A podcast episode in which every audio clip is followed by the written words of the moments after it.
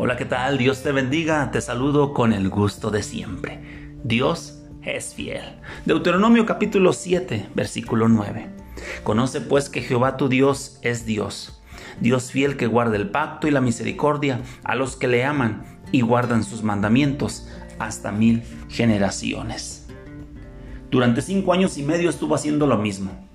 Cada vez que llegaba el tren a la estación, él iba a esperar a los pasajeros. No necesitaba leer los horarios, no le importaba mm, lo fuerte del calor o lo eh, gélido del frío del invierno. Él cuatro veces al día, con cada tren que llegaba, él esperaba pacientemente en el andén. ¿A quién me refiero? A un perro pastor alemán llamado Chev. Y es que resulta que tiempo atrás se habían llevado el cadáver de su amo en tren. Y desde entonces el perro iba a la estación a esperarlo a ver si volvía.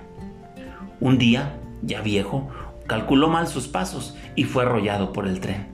Ocurrió en 1942, pero muchos años después el pueblo aún celebraba a este perro pastor alemán al que llamaron ejemplo de fidelidad. La fidelidad no solo es una gran virtud, sino que es una virtud indispensable para un correcto desenvolvimiento en la vida diaria.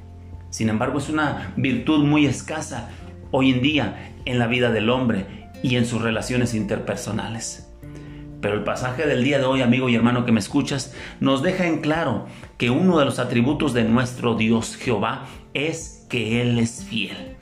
Y que Él es fiel con aquellos que guardan el pacto, con aquellos que guardan sus mandamientos. Y con ellos Él tendrá misericordia hasta mil generaciones. La Biblia nos dice de que si tú y yo somos infieles, Él sigue siendo fiel, ya que Él no puede negarse a sí mismo. Cristo es fiel, aun cuando nosotros no lo seamos. Por su naturaleza y su, su atributo, Él es fiel.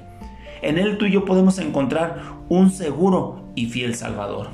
En Él tú y yo podemos encontrar un seguro y fiel sanador. En Él tú y yo podemos encontrar un seguro y fiel proveedor.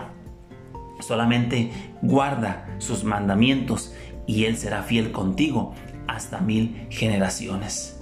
En Él encontramos a uno que no falla, uno que no engaña, uno que no desilusiona, uno que no fracasa. Él es el Salvador que tú y yo necesitamos en estos tiempos de cruda infidelidad, pues Él permanece fiel. Que tengas un excelente día.